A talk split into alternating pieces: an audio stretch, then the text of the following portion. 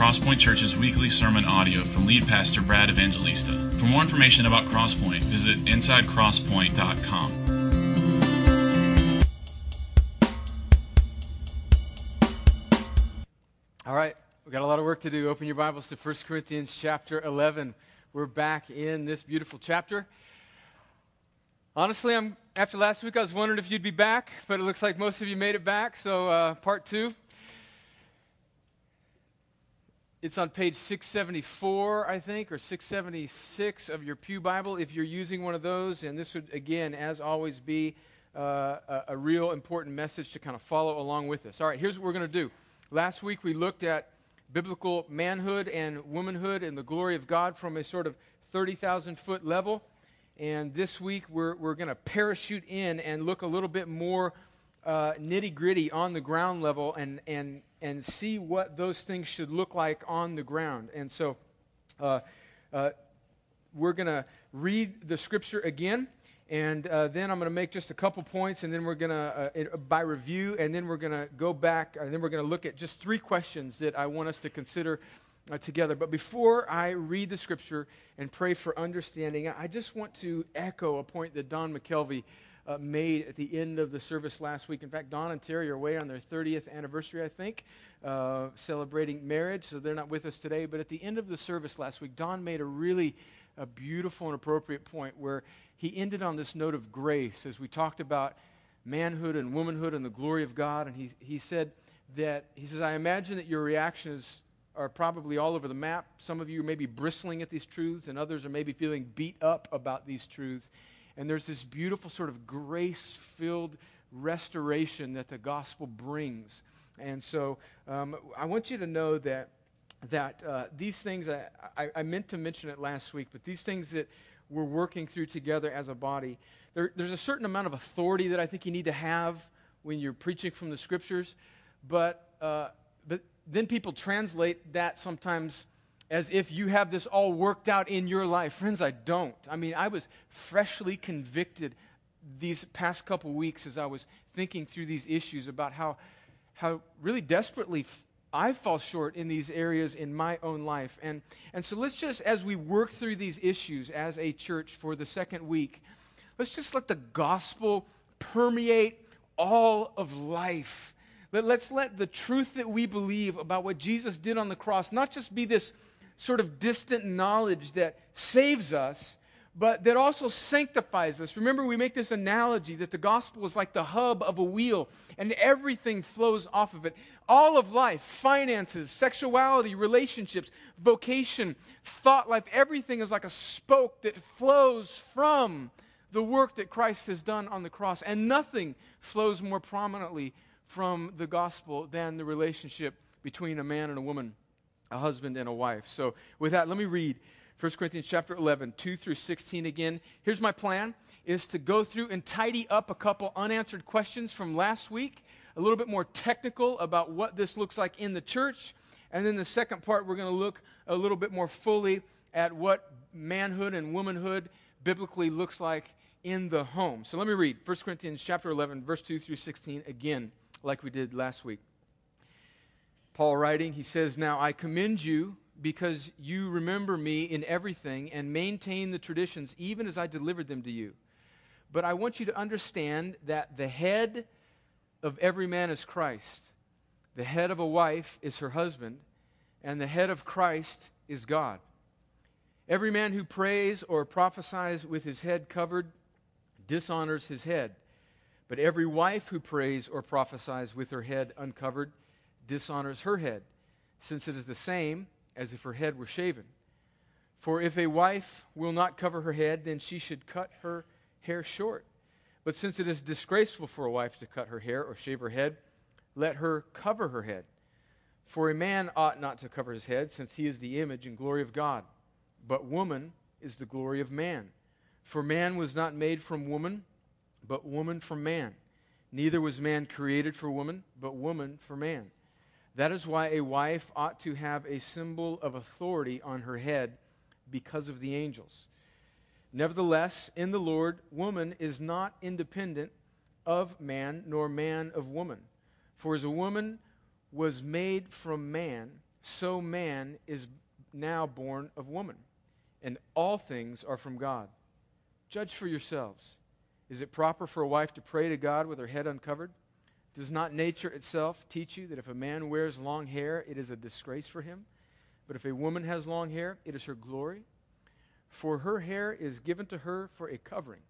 If anyone is inclined to be contentious, we have no such practice, nor do the churches of God. well, even as I read it again today, and I've been reading it all the last couple of weeks, it's still kind of, wow. Thank you, Paul, for dropping that piece of knowledge on us. What are you talking about? Well, let's pray and uh, ask the Lord for help. Oh, Lord, again, we come to you uh, with humility. Lord, we confess that we drink from the fountain of broken culture much more than we drink from the fountain of biblical truth. We confess that our default positions on these issues have been much more informed by the sarcasm and the cynicism and the degradation of our culture and MTV and The Simpsons and broken things like that, then they have been informed by biblical truth. So we need help. We need help. We need, we need humility. Lord, we reject passivity and cynicism. And we come to you trusting that what you say is good for us. So help us now. Help us now to think on these things. Help me to speak on these things. And Lord, I pray that Christians in this room would be filled with affection for Jesus and his ways. And I pray that people that are not in this room, that are in this room that are not yet Christians, Lord, that even as we speak about this issue that flows from the gospel, that their hearts would be drawn to the gospel and that they would see what Jesus has done for them because what hangs in the balance for that person is eternity today, Lord.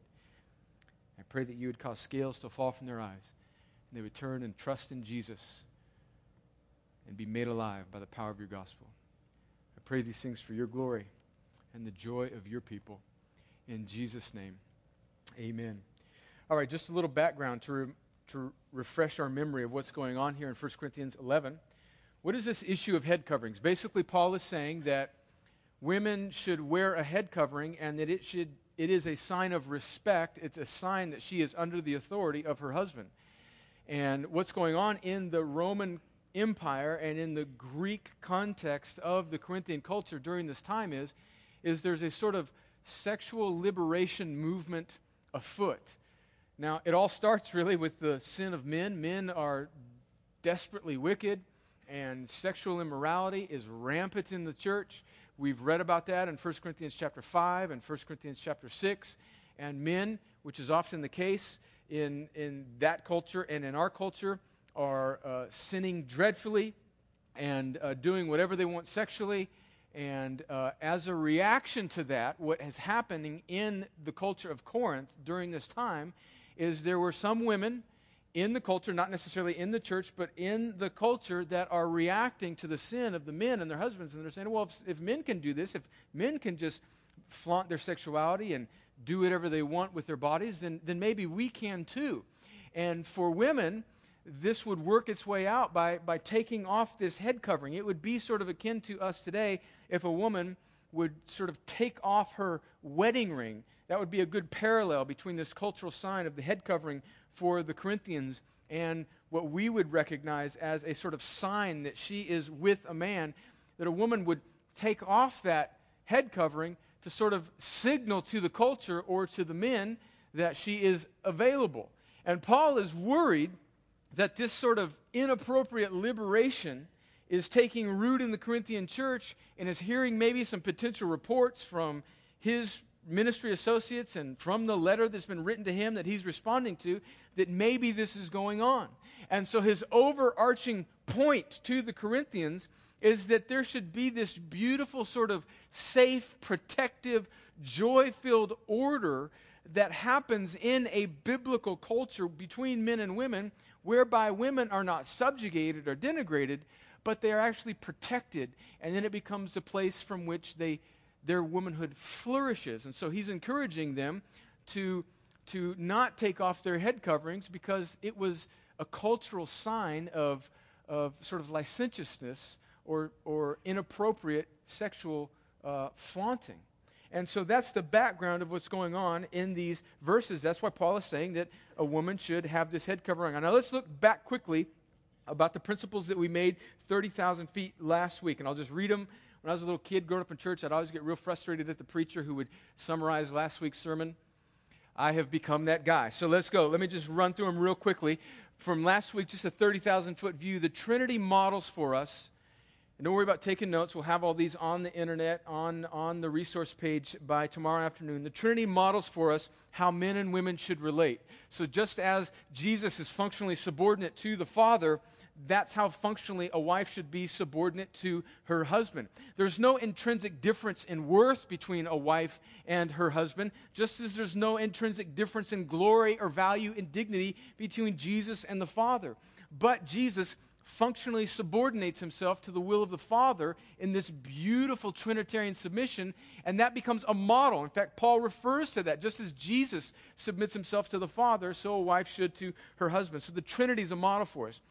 Men and women are equal, but have complementary roles, we talked about last week. Male and female roles are rooted in creation and not the fall. People that are oftentimes within the Christian church that are opponents of this view of the complementary view of men and women often argue that these are just cultural adaptations because of the fall of mankind, and it really wasn't intended by God to be like this, but this is just kind of the way it is. But Paul, in his letter to the Corinthians that we read, roots it back in creation. And we'll read in Timothy, he says that actually Adam was made first, and so he, he roots this order not in the fact that we have to give in to broken culture, but he roots it before the fall of Adam and Eve, pointing back to Adam being created first as the reason why men have this headship role. Thirdly, male and that's thirdly. Fourthly, men and women need each other.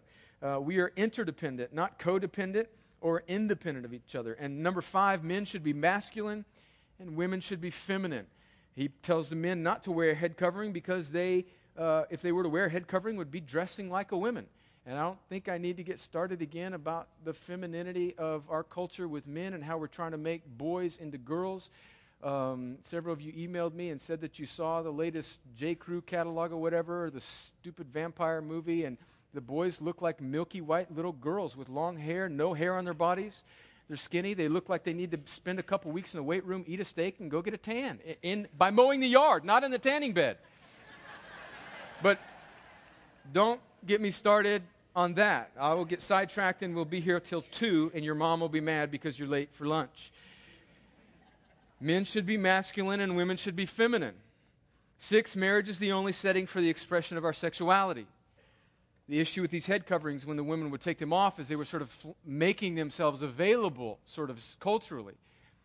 And we're broken at this in our culture. We are broken. We define, women find their worth, worth sometimes in our culture solely by whether or not their curves or their beauty externally can attract a man. And we create attractiveness solely through physical terms. And so even women in the church sometimes unintentionally dress inappropriately because it's just such the fountain that we drink from. But the, the only expression for our sexuality is the setting of marriage. And then finally, seven, how we understand these roles either confuses or clarifies the gospel. Okay, so what's going on here is there's an onlooking world seeing how the church comports itself. And what's at issue here is not men being in charge and women submitting, friends. That's not it. What's at issue here is how we as people together in a church or as men and women together in a Christian household live together and how we reflect and point people to Christ by how we graciously interact with one another. So, what is at issue here is the clarity of what Jesus has done on the cross not just male and female roles. Okay, that's an overview from last week. Now, three questions. We're going to land this plane and get on the ground. And by the way, there's no way I could touch on all the issues that may come up uh, through these two talks in 1 Corinthians. So if you have any questions, email me, call. I will be more than willing to work through anything that uh, may not be uh, addressed, that, a question that you may have. Three questions. I'll throw them up there on the screen real quick, and then we'll work back through uh, and answer them. Number one, can women speak in church or not? well, I'll answer that for you in just a second, but there seems to be a contradiction in Paul's writings, even within 1 Corinthians. There seems to be a contradiction. In 1 Corinthians 11, he says that it seems to hint that they can pray or prophesy, just not without a head covering. But then in chapter 14, he says they should remain silent in the church. So what's the issue there? Can women speak in church or not? Number one. Number two, why in places like Crosspoint, this isn't the whole church wide, but why in churches like Crosspoint are only men, elders, and pastors? And then three, what does this complementary view of men and women look like in the home between a husband and a wife? All right, number one, uh, can men, can women speak in church or not? Well, let's go back to uh, 1 Corinthians chapter 11, verse 5. Paul writes in 1 Corinthians chapter 11, verse 5, verse 5 But every wife who prays or prophesies with her head uncovered dishonors her head, since it is the same as if her head were shaven. So, what he's saying here is he's, he's saying that if a woman prays or prophesies in this sort of unsubmitted way without a head covering, then that's out of order. So, I think clearly we can deduce from that that he's not saying that women cannot pray or prophesy, and we'll break that down here in just a second. He's just saying that there is an improper way for women to pray or prophesy in the church gathering. Remember what's going on here in chapters 11, 12, 13, and 14 is Paul is addressing the church specifically on how they should conduct themselves when they gather together. So the context here is the church gathered together men and women together in the same room. And so, from chapter 11, he seems to hint, and not hint, he seems to clearly state that there is an appropriate place for women to pray or prophesy.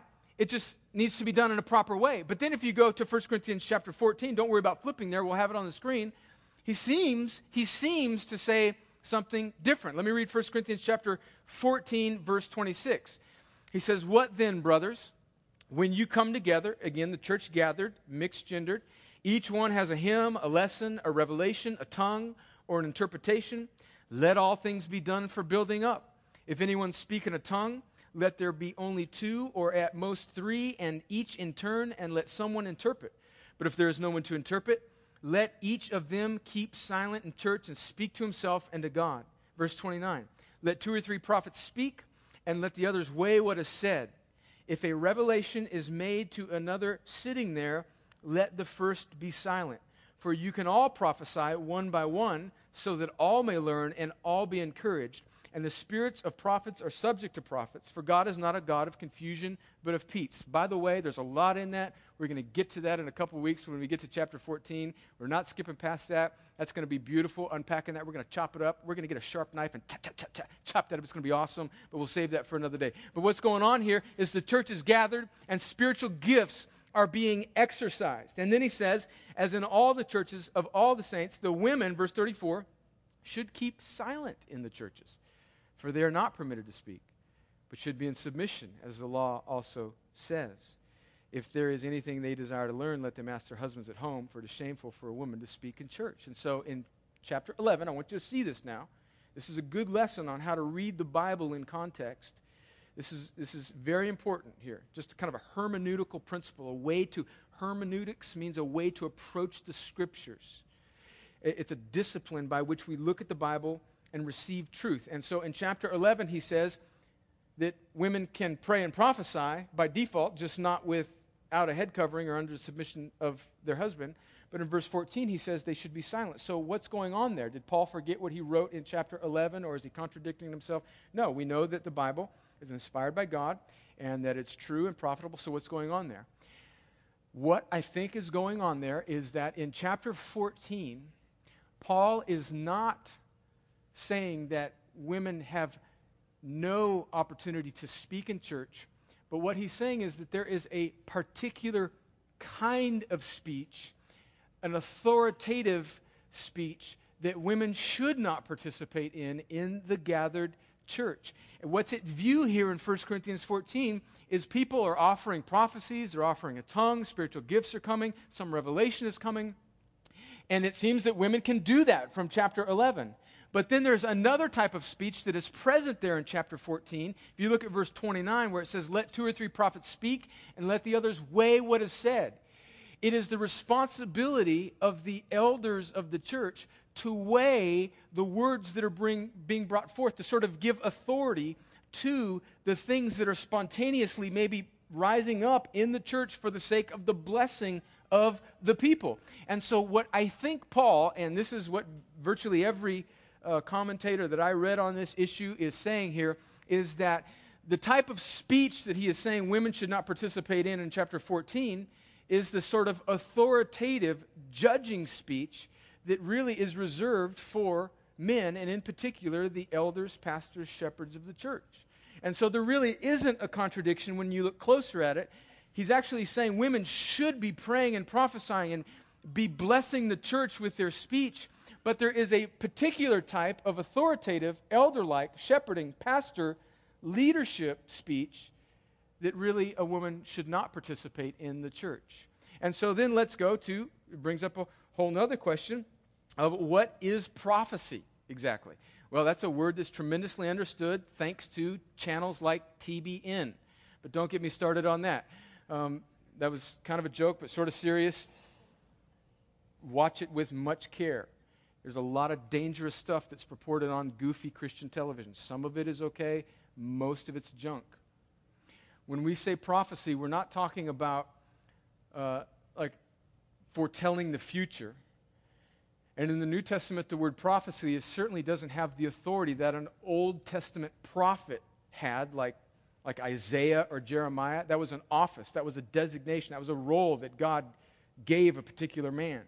But then in the New Testament, lowercase p, there's this gift of prophecy. And we tend to, because I think of some of the abuses of modern uh, uh, American evangelicalism, we, we get all goofy with this. And we think it's some sort of strange, mystical experience that when somebody prophesies, there should sort of be a smoke machine where things kind of come. There should be somebody playing some really, really, you know, uh, in music in the background that just makes us all kind of get goosebumps and go, ooh. But literally, that word in the Greek that is used in the New Testament for prophecy literally means an inspired utterance. It is a sort of spontaneous revelation that God brings to a person's mind to be a sort of piece of Christ revealing, piece of God truth to be brought to bear on the church in that moment. And that really is a very simple thing. Our conversations should be full of prophetic speech. Hopefully, my sermon should be full of prophetic like speech. When Christians gather together in small groups, the gift of prophecy, which is actually very practical and blue collar and everyday, should be present in the speaking of Christians one to another. It's not this strange, mystical fortune telling, it's this practical, Bible saturated, yielded heart that God stirs up some piece of truth whereby one Christian can speak it to another, and in the context of a group setting or a gathered worship service where a particular Christian has a sort of spontaneous revelation, again, not mysterious, just a sense, a word, an exhortation, an encouragement that stirs the hearts of the church towards faith and better understanding of Jesus. Friends, this should be part of every gathering of Christians. Prophetic speech. It's not some strange mystical thing. And Paul is saying that women should pray and they can prophesy in that very practical, everyday way in the church. But this prophetic type of speech is subordinate to Scripture. And so prophetic speech does not carry with it the weight of the teaching of the Scriptures, which is the responsibility of the elders and male pastors, which we'll look at in just a second. And so the, the church should be full of this sort of exhortation and bringing to bear spontaneous thoughts about God's truth for the building up of the body. And Paul actually encourages this type of speech for all the people in the church. And then this prophecy then needs to be judged and weighed by the male leaders of the church. So, what type of speaking is appropriate for a woman in church? Well, certainly praying. Uh, this type of prophetic speech what would the context be for us in that? Because really, the prophetic speech, and we'll get to this about order and worship and why maybe American church culture has developed a little bit differently than what we're looking at here in Corinth when we get to chapters 12 and 14 specifically about orderly worship. But in our worship context, with five to 600 people in a room, there's really not the context for people to just shout out prophetic words. And so, what would that look like? Would a woman have an opportunity to do that here on a Sunday morning? Well, probably not, but really, mostly neither would men, for by and large. And so, what we're looking at there, probably in our context, and again, we'll break this down more fully when we get to it. Prophetic speech in a gathered mixed gender group in American church culture today might look like a small group where a woman shares a particular edifying word or spontaneous revelation, and it would be very appropriate for her to share that in the context of a mixed gendered gathering of men and women of the church. Woman can lead in a song, she can read scripture, and certainly women can teach uh, other women and young children. And so, can women speak in the church or not? Yes, women can certainly speak in the church but it needs to be a certain type of speech. It's not the preaching, teaching, authoritative speech that is reserved for the male leadership of the church. Secondly, then, it leads to another question, which is our second question why are only men elders and pastors of churches? Maybe you grew up in a, in a kind of a, a pretty uh, conservative Southern Baptist church, and that's just kind of the way it is, and you never question that. And here you are, this is not an issue for you, it's just the way it is. I mean, the sky is blue. Uh, you know, SEC's got the best football, and women can't be pastors. I mean, those are just, that's the, kind of the, the, the so what? Well, friends, we don't want to ever fall into this sort of reliance of, well, that's just the way it is. Anything that is, is, is because God has said it. And so, as a church, we, we don't believe that only men can be pastors and elders because we're conservatives or because we're in the South or because we're Southern Baptists, which we're not, but we love them. I mean, we love Southern Baptists. I mean, I'm more Southern Baptist than some of you that actually are Southern Baptists, but that's another issue. But, but we're not just this way because we're in the South and by golly, you know, we drink Coke and drive trucks and tuck in our shirts. We, we think this because it's biblical. And why is it, where is it biblical? Where, well, I'll read it to you. Let's go. 1 Timothy chapter 2. 1 Timothy chapter 2, starting in verse 8. Paul writes this as an instruction to the church at Ephesus. It's, the book is named Timothy because Timothy is the young pastor of the city of Ephesus, the church in Ephesus. And he writes to them, and he says, I desire then that in every place the men should pray. Again, he's, the context here is gathered worship, lifting holy hands without anger or quarreling. Likewise, also that women should adorn themselves in respectable apparel with modesty and self control not with braided hair and gold or pearls or costly attire. We're going to talk about that more in just a second. So, if your hair is braided or if you are wearing gold in here, you do not need to sweat for the next 10 minutes until we get to that. I want to release you from that sort of cultural um, angst right now. We're going to talk about that in a second. Verse 10, but with what is proper for women who profess godliness with good works. Verse 11, the key verse. Let a woman learn quietly with all submissiveness. I do not permit a woman to teach or to exercise authority over a man. Rather, she is to remain quiet. And then again, he points to creation, not the fall, as the reason for this. In verse 13, he says, For Adam was formed first, then Eve. So let's go back to verse 12 there. He says, I do not permit a woman to teach or to exercise authority over a, a man. Friends, that is the principal place in the Bible where we get this view that men should be pastors, elders. Let me back up and say that there are four words in the New Testament, okay, that go together. They are synonymous, all right? I realize this is a little bit more technical than we usually get on Sunday mornings, but you're big boys and girls. I know you can handle it. Come on, shake it off. Let's go. There are four words in the New Testament that are synonymous, and those four words are elder, overseer, bishop, and pastor. In fact, the word pastor is really only used one time in Ephesians chapter 4, and it's kind of the word that we use most in our culture. But those four words, elder, and that doesn't mean he's chronologically aged, it mean, it's an office of leadership in the church. It's elder, bishop, overseer, and pastor. Those four words are used interchangeably in the New Testament.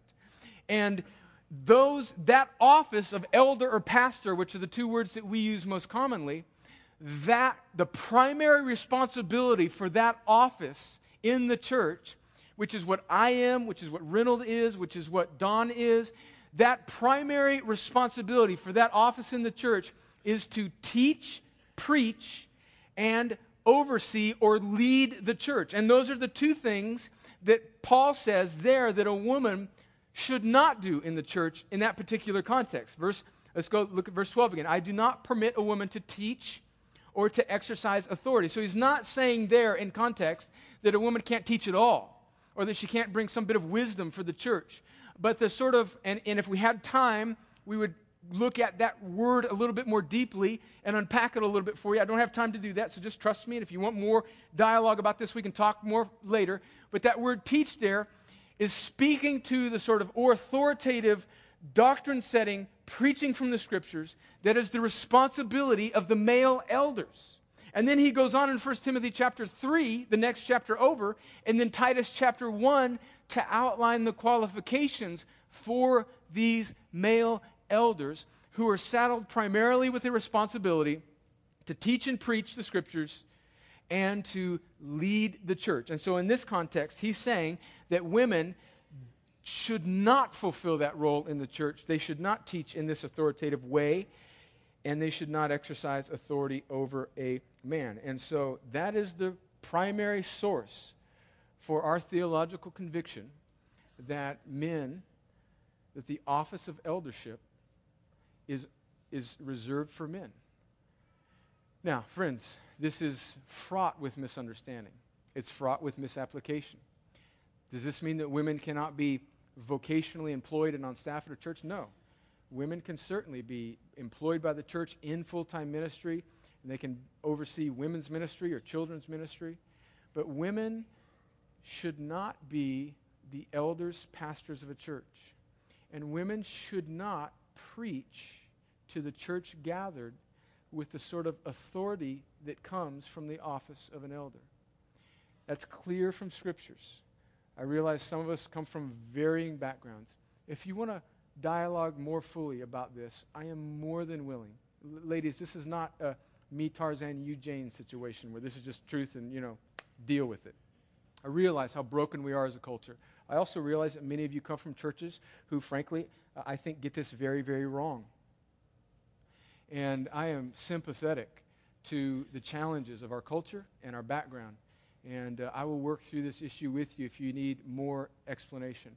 But here at Crosspoint, and I think obviously in the Corinthian church and in other biblically faithful churches, I think only men should be elders, pastors. All right, two points now before we go on to point number three. Just two, two little things. What, friends, I've bored some of you half to death right now. And you're like, man, I thought we were just going to talk about you know, how great it is to be a mom today or something like that, which is certainly a worthy thing to do. Well, first of all, we have a, we have a value here of expositional preaching. Uh, we just work through the scriptures. And so this is where we are. We're, we're, not, we're not governed by Hallmark. We're not governed by that calendar. All right? So when we get to Father's Day, we're going to preach on whatever, whatever happens that day. That's why we don't do Fourth of July musicals and all this kind of stuff. And I mean, we love our country, we're patriotic, we love our moms, but we love the Bible, okay? And so we believe this because this is what the Bible teaches. Not because, like I said a moment ago, we're good Southern folks, right? That's not why we believe this. We believe this because God has given it to us clearly in Scripture. This is not a cultural preference, this is biblical truth. And if it's biblical truth, then, friends, it is good for us. It is good for us, even if it hurts, man. Broccoli tastes terrible, but I guarantee you it's good for you. And sometimes biblical truth is hard to chew on, but it's good for you, it's good for us.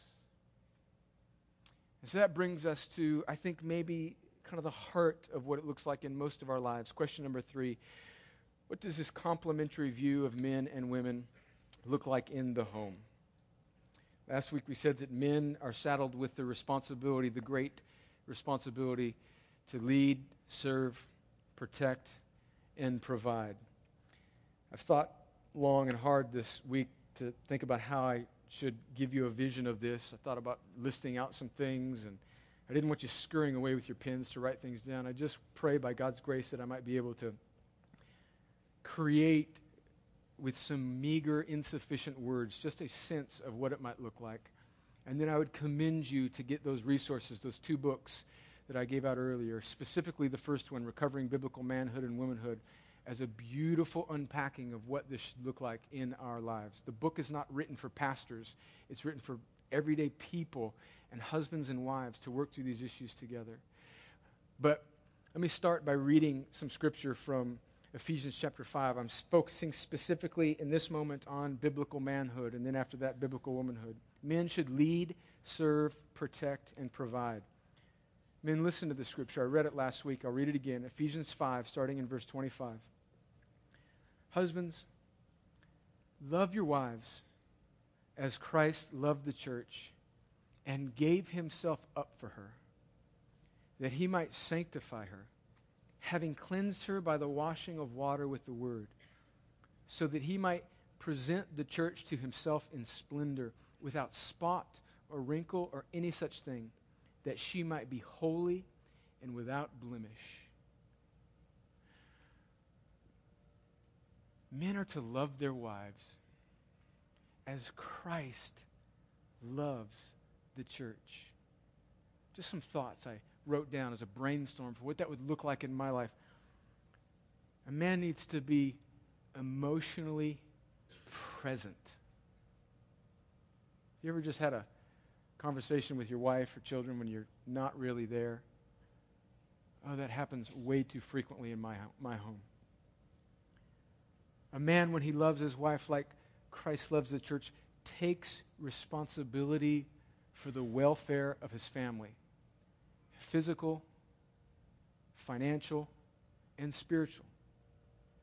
Listen to me carefully here. I want to be gracious.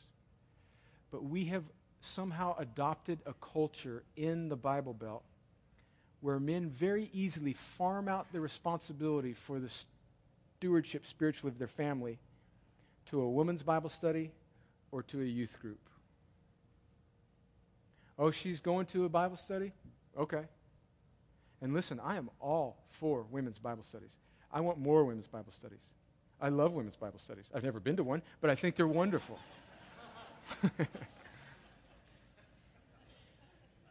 but men, listen to me carefully. Kay Arthur, as much as I love her, she is not your wife's pastor. Beth Moore, as much as I love her and think she has wonderful biblical truth, is not your wife's pastor. Brad Evangelista is not your primarily your wife's pastor. You are your wife's pastor. You are the priest of your home. So saturate her with good resources, like a Kay Arthur Bible study or a Beth Moore book or a sermon from Brad Evangelista, maybe, or Reynold Counts or Don McKelvey or many other gifted people. Not saying we're gifted, but you get my point. But men, you are the pastor of your home. You. You are. You're the pastor of your children. If you ignore your child's spiritual development, ship them off to youth group occasionally, send them to Young Life Camp, and encourage them to sign up for teen advisors, and they get all the t shirts, but your heart's never been dialed in to whether or not the gospel is really taking root in their life. Then, when they're 17 and they're angry and hanging out at the mall with their pants around their ankles, just rebellious, then you start blaming everybody else. Where were you, Pastor Dad? Where were you? You are your boy's pastor. You are your daughter's pastor. You are your wife's pastor, Dad. And I realize we all fail in this every day, friends, every day. I fail in this every day. But the grace of God doesn't only forgive, it empowers men to be the Christ like servant that He's called you to be. So link arms with an older man who seems to be doing this well and confess your sin to a brother and reason to teach your kid more than how to throw a curveball, but how to look into the Word for the ways of Christ. Men, you are saddled with the responsibility to do this. And here's the great and glorious news God works through confused, jacked up, broken men like me. I know He does because He's doing it right now, and He can do it through you. He rejects passivity. He looks to serve and bless.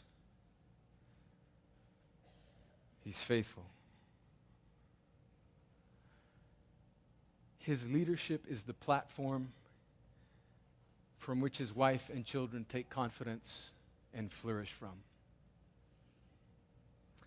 The buck stops with him. There's a bump in the night, he's the one that gets up with a bat or the Beretta. He's the one who has the hard conversation. He takes the bullet. What does it look like for a woman? Let me read to you from 1 Peter chapter 3 verses 1 through 7.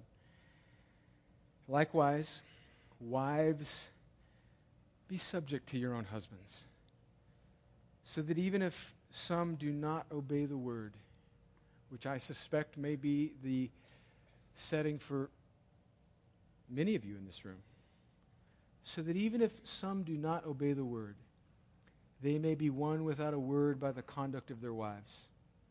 When they see your respectful and pure conduct, do not let your adorning be external, the braiding of hair and the putting on of gold jewelry or the clothing you wear, but let your adorning be the hidden person of the heart with the imperishable perishable beauty of a gentle and quiet spirit. Let me stop there. I told you I'd talk about braided hair and gold pearls. Don't think that this is an admonition by Peter and then earlier by Paul that you should not try and make yourself beautiful or that you should not wear decent clothes and uh, jewelry and braid your hair. Look again at verse 3. He says, Do not let your adorning be external. And then if we read this one way, we think he is, he is outlawing braided hair and jewelry, but then he also mentions clothes. So he's certainly not outlawing that you wear clothes, right? he's saying, I think we could read this this way do not let your adorning be merely or primarily external through the braiding of hair and the putting on of gold jewelry or the clothing you wear, but let your adorning primarily be the hidden person of the heart with the imperishable beauty of a gentle and quiet spirit, which in God's sight is very precious. For this is how the holy women who hoped in God used to adorn themselves by submitting to their own husbands, as Sarah obeyed Abraham, calling him Lord. And you are her children if you do good and do not fear anything that is frightening. Just a couple thoughts about what this looks like in the life of a woman. A woman welcomes appropriate biblical male leadership. Ladies, let me just reason with you for a second. If a man is leading in a way where he is struggling to lead like Christ and laying down his life and serving and giving up his own preferences for you, I've never met a woman who doesn't rejoice in that and long for that. The problem is, and I understand this, women, is most women in our culture are reacting to the broken selfishness of male sin.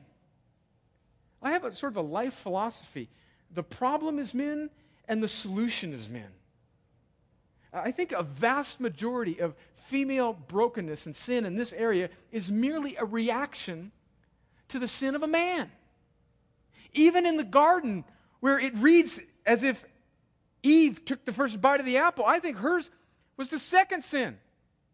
The first sin was a lack of male leadership. If you go back and read Genesis 3, Eve is deceived by the serpent. She takes a bite of the apple.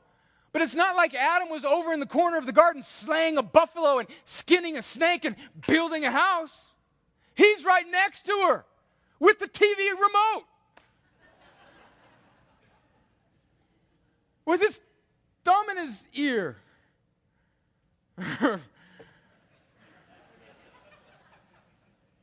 Male sin and male passivity is a vast majority of the time the primary problem. And so I've never met a woman who doesn't long for that Christ like Ephesians 5 type of leadership from a man. And when he gives it, it's so much easier. It paves the way for this joyful response. She appropriately compensates when her husband is lacking in these areas. And she longs for and encourages his spiritual growth, as Peter says, with a respectful, a, sort of quiet spirit where she communicates to him that she longs for the day when he steps up and becomes the man that he's supposed to be. Her pursuit of beauty has an accent on the internal rather than the external. A couple of young teenagers from the church came right up to me after the message last week and they said, Brad, are you saying that women can't look nice? No, sister. No, no. I mean, look nice.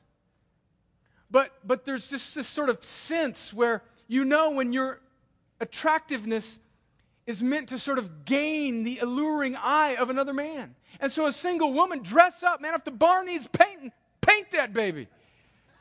Dress up, look good. But that's why you need a community of Christ like men around you. Hopefully, your dad and your youth pastor and other appropriate biblical males in your life who can speak into your life with humility and saying, Sister, you look beautiful. Or, sister, you're going a little bit too far. Or that skirt is a little too high. Or that V is a little bit too low. Or that those jeans are a little bit too tight. So, this is not to say that you should be some sort of, you know, trapped away in the hills of Pennsylvania. No, women should look beautiful. There's much admonition in Scripture for women to look beautiful. Read Song of Solomon, read Proverbs 31.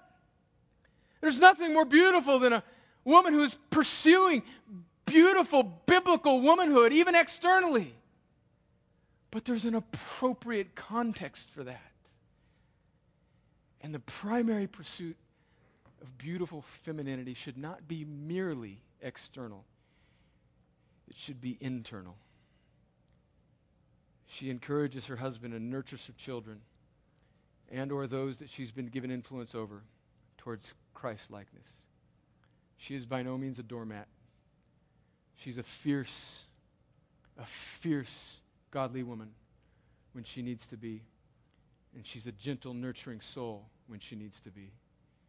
She joyfully receives and blossoms under the Christ like authority of her husband. I end with this illustration, friends, just to kind of give you a word picture of how I think this should work out. Think of appropriate biblical Christ like male leadership as a sort of greenhouse for the tree or the rose bush of biblical femininity. The man becomes a sort of covering whereby he guards and keeps out the locusts and the insects and the weather and all the things that want to they want to beat against and destroy the beauty of that flower, which is biblical femininity. And the man acts as a sort of nurturing environment and good soil where the rose, the petal, the flower of beautiful femininity is not beat down or cut prematurely, but it is allowed to blossom into all that it was intended to be by God. Men, you are the covering. You're the vinyl that takes the weather and keeps out the locusts. And women, you are the fruitful vine that displays an aroma a flower of the presence of Christ. And friends, ultimately, that's what this is all about Jesus. I hearken back to Don's words last week. We need grace. What's your reaction to this? Are bristling at this? Pray that the Holy Spirit would tune your heart to see that this is good, that this is right. I pray that you would have the wisdom to lay down your reaction to the brokenness of our culture. And that you would more clearly and decisively react to the Word of God. Are you beat up right now? Guilt and conviction flooding your soul? Friends, be encouraged. It flooded my soul this week. There is no condemnation for those who are in Christ Jesus. Are you falling short, man? Be encouraged. Are you where you not are you not where you should be, young lady? Oh, be encouraged. We sang a song just a while ago about how firm a foundation. There's a devil that wants to take your soul. But Jesus has said, Never, never, never will I forsake that soul. Greater is he that's in us than he that's in the world. Friends, have you trusted in Christ? Do you realize none of this is possible? You don't grit your way into this. Your flesh will resist this. Your flesh will fail in this. Have you trusted in Jesus? Do you realize that's the scandalously good news of the gospel? That Jesus takes our failures, which all of us have shared in, whether it's in this area or some other area of life, and that failure brings the right and just punishment of God. And the whole message of Christianity is that Jesus takes that punishment, He absorbs it, He satisfies it, He extinguishes it. And He rises again in victory over that sin and failure and all of its consequences.